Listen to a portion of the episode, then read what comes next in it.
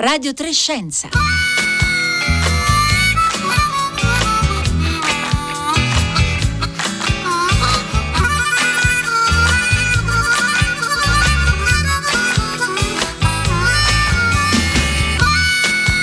Una manciata di secondi alle 11.31. Buongiorno da Marco Motta, bentornati all'ascolto di Radio Trescenza in questo martedì 16 novembre eh, 2021. Eh, vi ricordate l'eco mondiale che suscitò l'annuncio, peraltro molto attesa, della prima onda gravitazionale rilevata nella storia? Sono passati più di cinque anni, era il febbraio del 2016, eppure è ancora viva nella memoria l'emozione che anche la comunità scientifica seppe comunicare al mondo per quella scoperta epocale che avrebbe cambiato il nostro modo di osservare e studiare l'universo. Tra l'altro proprio nei giorni scorsi sono stati annunciati ben 35 eventi osservati già all'inizio del 2020 dai grandi interferometri LIGO negli Stati Uniti e Virgo eh, in Italia, a testimonianza della nostra eh, capacità ormai davvero accresciuta di individuare eh, questi, eh, queste increspature dello spazio-tempo che per molti anni si pensava fossero impossibili eh, da rilevare. Beh, oggi abbiamo il piacere davvero grande di ospitare eh, qui a Radio Trescenza una delle protagoniste di primo piano a livello internazionale nello studio delle onde gravitazionali. Alessandra Buonanno, buongiorno. Eh, buongiorno e grazie per essere con noi. Alessandra Bonanno, direttrice dell'Albert Einstein Institute, l'istituto Max Planck per la fisica gravitazionale di Potsdam.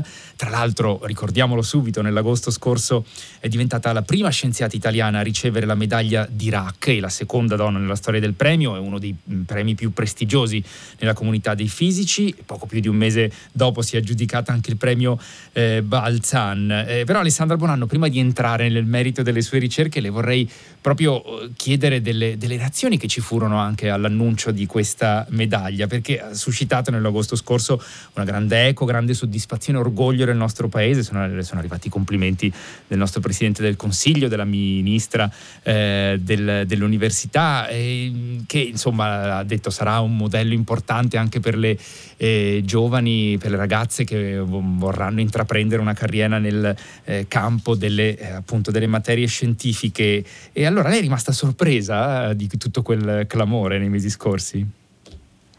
Eh, eh, beh, innanzitutto la ringrazio per avermi qui oggi. Ehm, eh, sì, sicuramente sono rimasta insomma, sorpresa.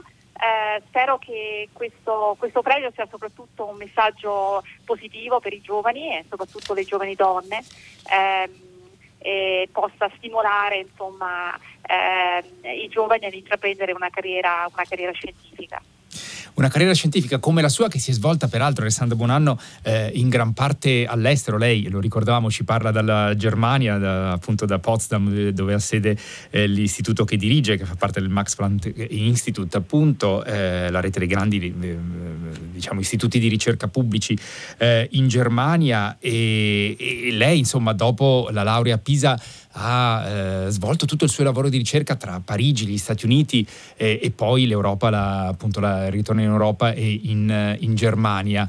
Eh, l'idea, insomma, la, la, il fatto di, eh, di, che ci sia stato anche un grande orgoglio eh, nazionale in qualche maniera per il fatto che sia stato riconosciuto il suo lavoro, eh, che, che, che sensazioni le ha dato?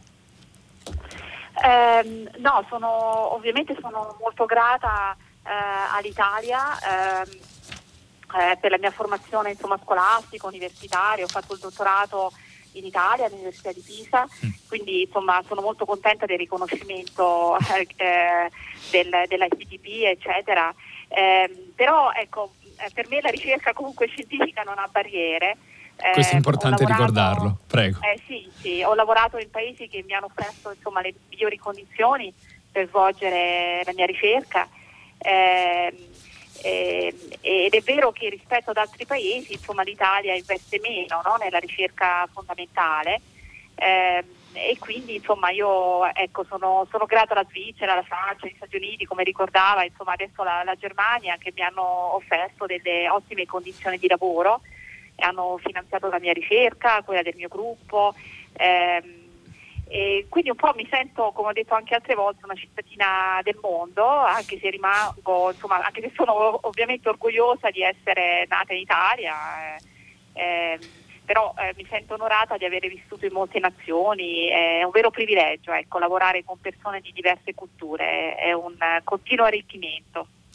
E questo è un elemento fondamentale davvero del, del, lavoro quotidiano della comunità scientifica, di una comunità scientifica eh, globale come quella che eh, ha portato appunto al risultato della, della, scoperta, il rilevamento della prima onda gravitazionale nel eh, 2016. Alessandra Bonanno sottolineava anche l'importanza di saper investire in ricerca e questo è un elemento da richiamare all'attenzione appunto eh, nella speranza che eh, tutta questa eh, enfasi che giustamente fu data insomma al rilievo al, al suo premio sia eh, poi seguita anche da un'attenzione proprio eh, in qualche maniera materiale nei prossimi mesi e anni di, eh, di ripartenza, come diciamo spesso, insomma, e di investimento eh, nel, nello sviluppo del nostro paese che sia davvero caratterizzato anche dal sostegno, da un sostegno forte alla ricerca scientifica di base. Allora, Alessandra Bonanno, torniamo un po' al, all'inizio della storia, o perlomeno della storia eh, pubblica in qualche modo, delle eh, onde gravitazionali, che naturalmente è una ricerca che comincia molto eh, prima anche per lei, oltre che per molti ricercatori che hanno lavorato in questo settore. Però le chiederei innanzitutto che cosa ricorda di più di, di quei giorni eh, tra, a cavallo tra il 2015, tra il settembre 2015 e il febbraio 2016, quando poi fu reso pubblico questa, questa prima eh, onda gravitazionale rilevata, e insomma co- come come li visse e come li, li ricorda oggi? Eh, ricordo eh, un grande stupore, eh, senso di, di, meraviglia e incredulità eh, quando ho visto insomma, sullo schermo del computer la prima ricostruzione del segnale che avevamo osservato, ricostruzione con i modelli che avevamo sviluppato per tanti anni. Infatti ancora oggi devo dire mi viene la peredoca quando ci ripenso. E ricordo anche la tensione personale, una tensione positiva eh, del mio gruppo di ricerca e anche di, della collaborazione di Laigo e, e di Virgo nel capire eh, nei giorni successivi, nelle settimane successive, se quello che avevamo visto era effettivamente un'onda gravitazionale proveniente dall'universo eh, e non una fluttuazione casuale del rumore, no? dei, dei, dei, rivelatori. Eh, che lo ricordiamo, sono strumenti sensibilissimi, per cui insomma eh, assolutamente, la possibilità che fosse appunto che non si trattasse davvero di un'onda gravitazionale, ma in qualche maniera di un rumore era, era alta, insomma, no? la probabilità. Sì, eh. sì. E, e, poi ricordo anche eh, eh, che siamo, ecco, la, la, rassicurazione a dicembre quando abbiamo visto il secondo segnale. Il, il 26 dicembre del 2015, il cosiddetto Boxing Day Event, eh, che ci ha rassicurati perché ci aspettavamo, ne, se, avendo visto un segnale a settembre, nei primi tre mesi insomma, ci aspettavamo di vedere un altro segnale, quindi questo ci ha rassicurati. Eh, sì, e quindi eh. eh diciamo, eh, abbiamo rievocato quelli che sono davvero momenti già entrati nella, nella, storia della scienza, però lei stava sottolineando, Alessandra Bonanno, quanto fu eh, importante cercare di capire appunto, di, eh, di capire che non, che non, si trattasse di, di, semplice rumore, ma davvero del primo eh, segnale che avrebbe caratterizzato appunto la prima osservazione della, della prima onda gravitazionale nella storia e fu determinante per questo lavoro diciamo di interpretazione il lavoro lavoro che lei insieme ad altri colleghi avevate eh, svolto proprio sui modelli negli anni precedenti. Allora ci può raccontare, eh, far capire in che cosa consiste lo, lo, studio delle cosiddette forme d'onda su cui lei ha lavorato sin dalla fine degli anni 90, se non vado errato? Eh, volentieri, sì. Eh, allora, diciamo, innanzitutto le onde gravitazionali, ehm, come diceva anche lei prima, sono prodotte eh, da corpi astrofisici nel loro moto diciamo, eh, accelerato o se ci sono degli eventi cata- cataclismici nell'universo. E eh, l'onda gravitazionale o la, forma d'onda eh, porta con sé eh, delle informazioni eh, sulla sorgente che l'ha, eh, l'ha, prodotta. sono come delle impronte digitali, no? Ora, il problema è che queste onde sono estremamente deboli, eh, e sono quindi sepolte nel rumore dei rivelatori, eh, laico, virgo. E per identificarle abbiamo bisogno di eh, filtrare il rumore eh, con dei filtri, eh, una banca diciamo, di impronte digitali eh, o modelli, chiamiamoli così.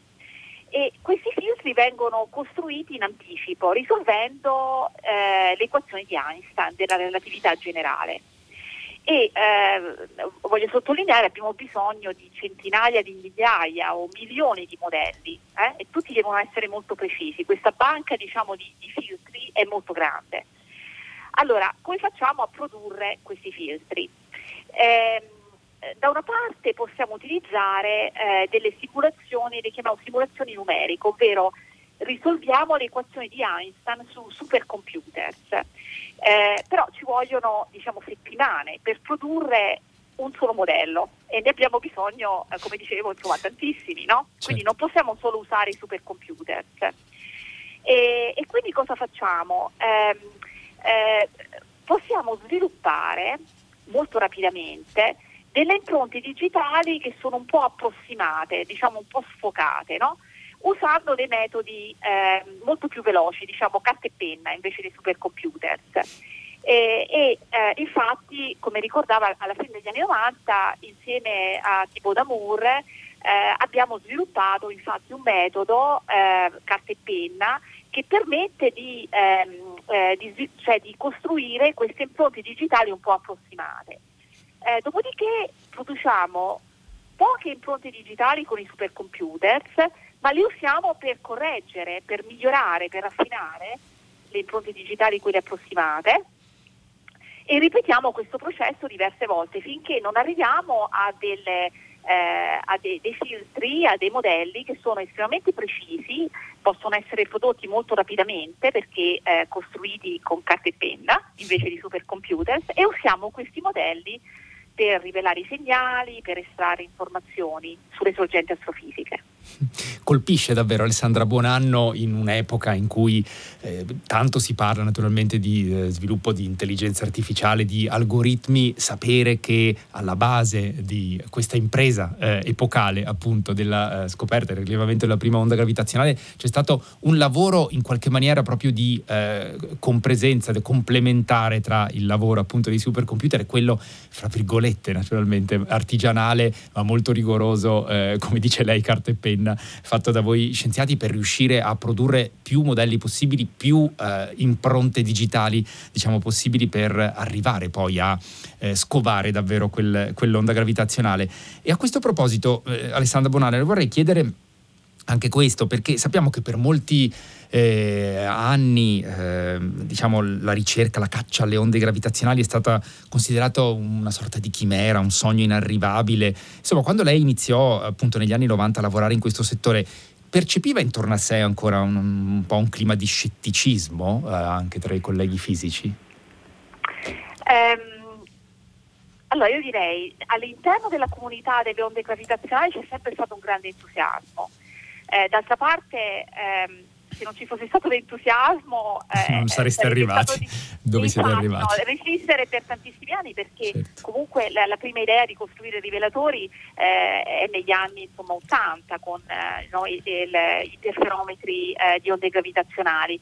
Ehm, però è vero che probabilmente a, al di fuori della nostra comunità ehm, c'era un po' di scetticismo soprattutto eh, quando questo sarebbe accaduto eh, non era chiaro perché vede, cioè, al di là di uh, costruire degli interferometri, degli strumenti, dei rivelatori sensibili, eh, bisogna sapere a che distanza eh, ci sono questi eventi, queste collisioni, no? perché eh, più è grande la distanza, più eh, l'onda che arriva a noi è debole. No?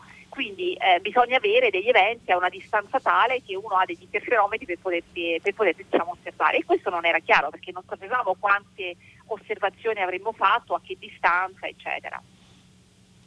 E questo insomma ci dice in, in qualche modo delle, delle, difficoltà, delle sfide che dovete affrontare questa comunità diciamo, di eh, fisici impegnati, fisici e non solo, impegnati eh, davvero nella, eh, nella, caccia alle onde eh, gravitazionali. Eh, Alessandra Bonanno, di fatto nel giro di eh, cinque anni, lo ricordavamo, l'annuncio insomma, risale al febbraio 2016, però come ci ricordava lei tra settembre e dicembre del 2015 appunto furono osservati i primi due eh, eventi. Beh, nell'arco di questi cinque anni siamo arrivati ormai a 90, mm, se non vado errato, ehm, eventi registrati, ma è proprio della scorsa settimana l'annuncio della rilevazione di, di un gruppo molto nutrito eh, di eventi, che sono ben 35. Ehm, che cosa è cambiato, diciamo, questo fatto che eh, nel giro di alcuni mesi sono stati rilevati appunto 35 eh, eventi, credo risalga all'inizio ancora del, del 2020 questa osservazione da parte dei due grandi interferometri che abbiamo già citato più volte, l'AIGO che si trova negli Stati Uniti, Virgo che sta nelle campagne attorno eh, a, a, Pisa, eh, hanno, eh, sono riusciti appunto a registrare. E, questo significa che è accresciuta molto la nostra capacità, la vostra capacità di eh, individuare questi segnali che consideravamo quasi eh, impercettibili una volta.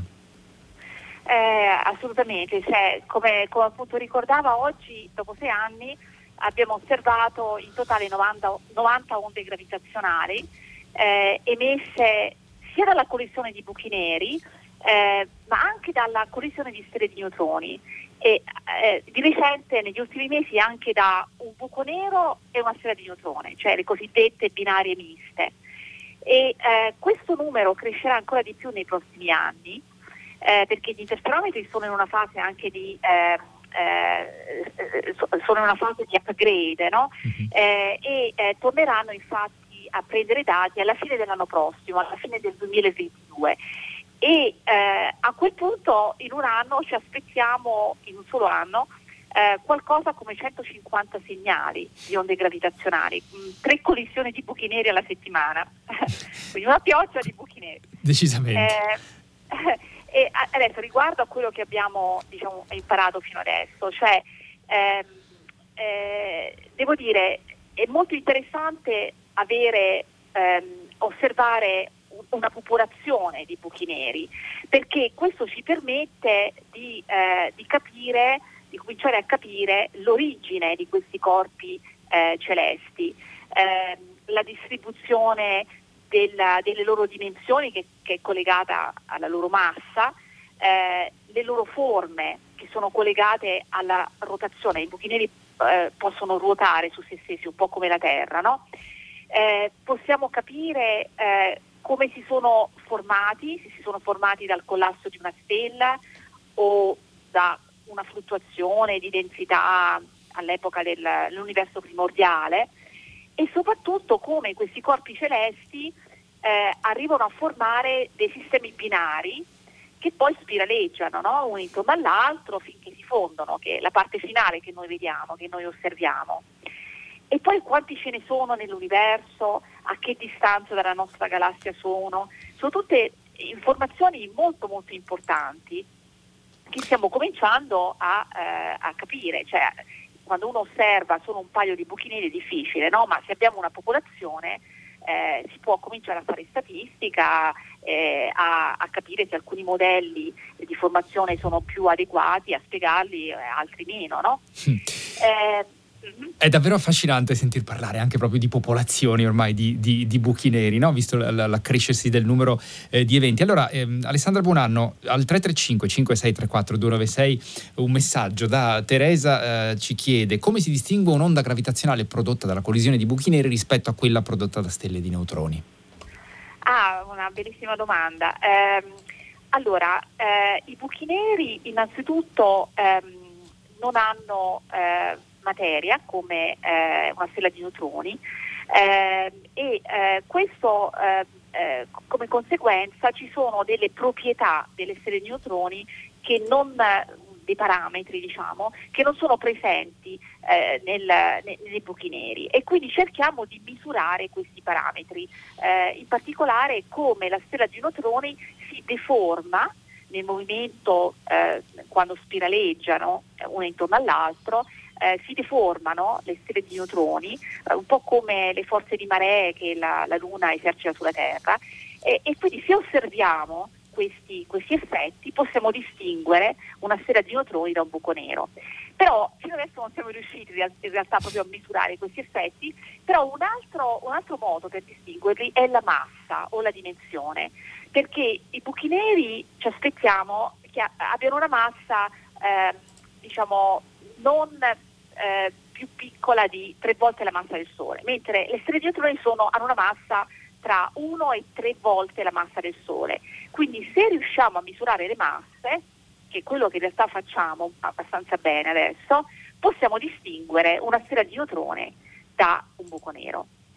E devo dire con grande sorpresa che abbiamo anche osservato negli ultimi anni eh, un sistema binario in cui la, la, il corpo più piccolo non sappiamo se è una stella di neutrone o un buco nero, perché ha una massa tra questi due diciamo, corpi e, e rimane un po' un mistero. Ecco. Ci sono ancora tanti misteri, credo, da, da sciogliere la, laggiù nel cosmo, grazie anche alle informazioni che ci possono derivare appunto dalle, eh, dalle osservazioni eh, fatte dai, dai grandi eh, interferometri. Ehm, a proposito, Alessandra Bonanno, di questi 35 eventi appunto registrati eh, di recente, 32, se non vado errato, erano generati da appunto coppie di buchi neri che eh, danzano, che spiraleggiano eh, fino a fondersi. E quali altri tipi di eventi cataclismatici diciamo, nell'universo eh, possiamo sperare di eh, individuare? E il fatto che siano così frequenti questo tipo di, di, eventi è perché sono quelli, fra virgolette naturalmente, più semplici da rilevare. Ci saranno altri tipi appunto di eventi che mano a mano che, come ci diceva lei, aumenterà la sensibilità, la capacità dei nostri, degli interferometri potremo, potremo vedere nel cielo. Sì, eh, allora stiamo osservando più buchi neri perché i buchi neri hanno eh, una massa più grande, per esempio delle stelle di neutroni, per cui ehm, il segnale è più forte alla stessa diciamo, distanza. Eh, quindi eh, è questo diciamo, il motivo per cui stiamo osservando più buchi neri, non perché ci siano in assoluto più buchi neri che stelle di neutroni. Eh, però per, per, rispondere alla sua domanda, eh, ecco, vorrei sottolineare la scoperta della collisione di due stelle di neutroni nel mm-hmm. 2017 ehm, perché quell'osservazione eh, eh, che chiamiamo eh, eh, Gravitational Wave eh, 170817, che è il, eh, il 2017, il 17 di, di agosto, eh, è stato anche eh, un evento epic, eh, epocale perché la collisione di queste due stelle di neutroni con l'emissione dell'onda gravitazionale è stata seguita dall'emissione nello spettro elettromagnetico, no? che ha dato origine alla cosiddetta astronomia multimessaggera e ehm, questo ha permesso per esempio anche di capire eh, che ehm, elementi, alcuni elementi pesanti della, della, tavola periodica come per esempio l'oro, il torio, l'uranio, il plutonio sono, eh, vengono eh, effettivamente creati dalla collisione di stelle di neutroni. Ecco, questo prima non era, non era chiaro, prima di questo evento e ehm, eh, inoltre eh, l'osservazione dell'onda gravitazionale e eh, del, dell'onda elettromagnetica ci ha anche permesso di misurare per la prima volta eh, eh, con le onde gravitazionali la velocità alla quale l'universo si sta espandendo. Eh, questo è un altro, un altro diciamo, eh, misura, eh, osservazione eh, veramente molto importante che migliorerà eh, ancora di più in futuro. Quindi in futuro vedremo con i nuovi, anche nuove, i nuovi impianti sulla Terra del prossimo decennio molte più stelle di neutroni. Ehm, e eh, l'altro esempio che appunto ho nominato è quando si ha una stella di neutroni e un buco nero, è una binaria mista. Ehm, dove i due corpi eh, appunto spiraleggiano, poi la stella di neutroni eh, viene un po' viene deformata, distrutta dalla, quando si avvicina al buco nero eh, e infatti nei due esempi che abbiamo osservato viene come mangiata in un sol boccone, insomma, finisce nel buco nero, ecco, molto rapidamente. Eh, Alessandro Bonanno, continuano ad arrivare diversi messaggi al 335 5634 296. C'è Moreno che chiede, ma le supernove non sono state rilevate? Pensa che gli interferometri ci aiuteranno a capire il problema della materia e energia oscura? Domanda molto impegnativa, ma proviamo a dare una, eh, un tentativo di risposta, Alessandro Bonanno. Allora, sì, allora innanzitutto eh, ci aspettiamo anche onde gravitazionali emesse dalle supernove non le abbiamo ancora osservate perché eh, questi sono, di nuovo il, il segnale è molto debole e quindi questo evento deve essere molto vicino alla Terra per poter essere osservato.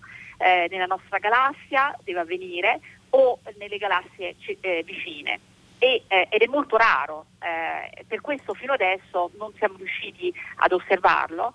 Eh, eh nella nostra galassia ci potrebbe essere un evento ogni secolo, quindi insomma no, non avviene molto, molto eh, di frequente.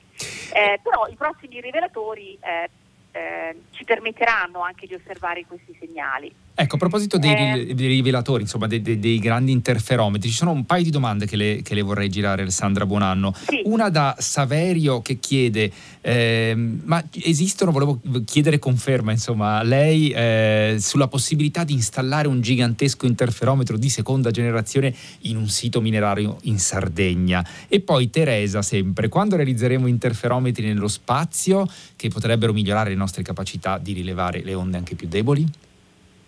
Eh, certo, allora ehm, eh, nel prossimo decennio eh, ci saranno, cioè, speriamo, eh, stiamo, eh, eh, stiamo lavorando insomma, sì. per, per poter finanziare nuovi impianti sulla Terra. Ecco, quello, l'interferometro insomma, che è stato menzionato nella domanda è il, il cosiddetto Einstein Telescope che di, diciamo, la, la, sede non si sa ancora dove verrà uh-huh. costruito, eh, una possibilità è la Sardegna eh, e sarà sotterraneo e un'altra è il triangolo tra il Belgio, la Germania eh, e eh, l'Olanda e ehm, avrà anche un, un corrispondente eh, degli Stati Uniti che si chiama il Cosmic Explorer e questi interferomeni sono molto interessanti perché eh, permetteranno di osservare i buchi neri eh, saranno molto più sensibili di quelli attuali e permetteranno di osservare i buchi neri eh, fino all'epoca in cui le prime stelle si sono formate, quando l'universo era 10-20 volte più piccolo di come adesso.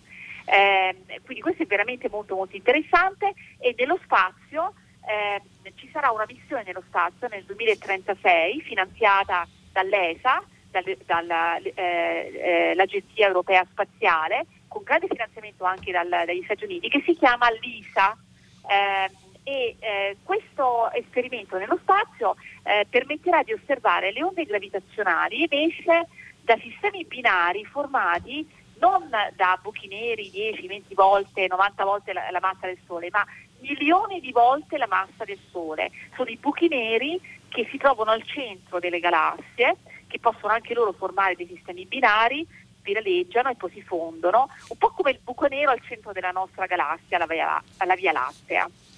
E allora, insomma, c'è davvero molto da fare per la comunità di fisici impegnati nello studio, nell'osservazione, nell'interpretazione delle onde eh, gravitazionali. E prima di, salita- di, salutarla, Alessandra Bonanno, davvero una battuta, perché insomma lei ha lavorato per molti anni appunto su, eh, sulla teoria della relatività generale, che spesso viene descritta come la più bella teoria, le, de- delle teorie. Lo pensava anche quando ha dovuto affrontare tutta quella complessità che ci diceva prima della complicata soluzione delle equazioni di Einstein, in una battuta davvero. Eh, Assolutamente, perché penso che, eh, eh, penso che ci sia veramente bellezza anche nella soluzione del problema a due corpi, eh, cosiddetto problema a due corpi eh, della teoria di Einstein. Eh, e direi, cioè, quando dico bellezza intendo eh, semplicità. Ecco, questo devo è... dire... prego, in breve.